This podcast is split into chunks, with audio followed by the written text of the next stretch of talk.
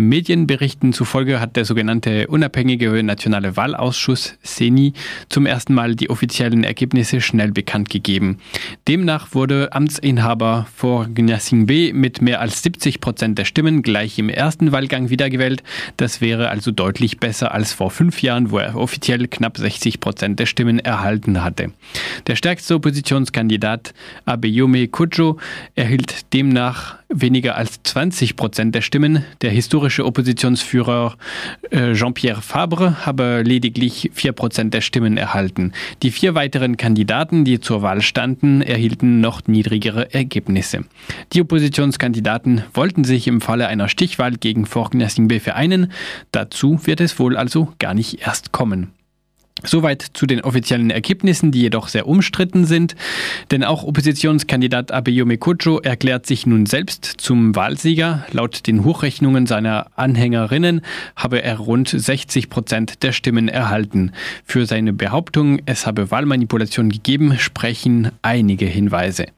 Abgesehen von den Oppositionsparteien haben auch zivilgesellschaftliche Gruppen von illegalem Einwurf von Stimmzetteln in manchen Wahlbüros berichtet, meldet die französische Tageszeitung Le Monde. Monde.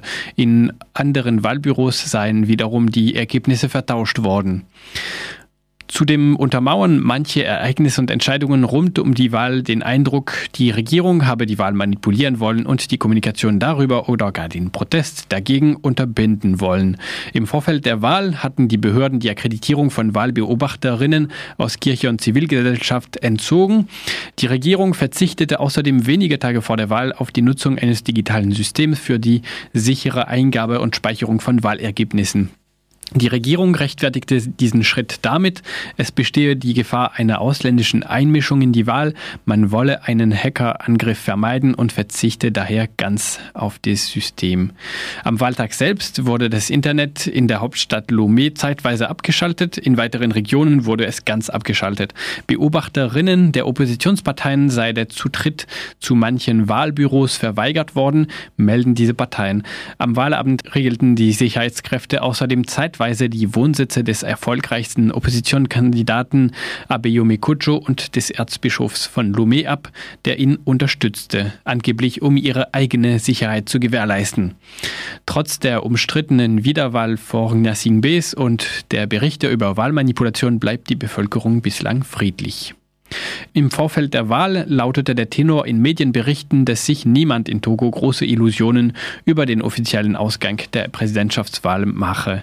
Denn schließlich regiert Amtsinhaber Faure Singbe schon seit 2005 in einem autoritären Stil und er erbte die Macht praktisch direkt von seinem Vater Nyasingbe Eyadema.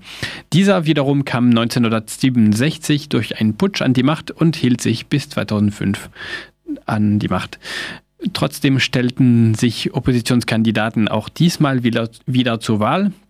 Sie fordern immer wieder, dass der Wahlausschuss und das Verfassungsgericht tatsächlich unabhängig sein sollten und nicht nur, nur auf dem Papier.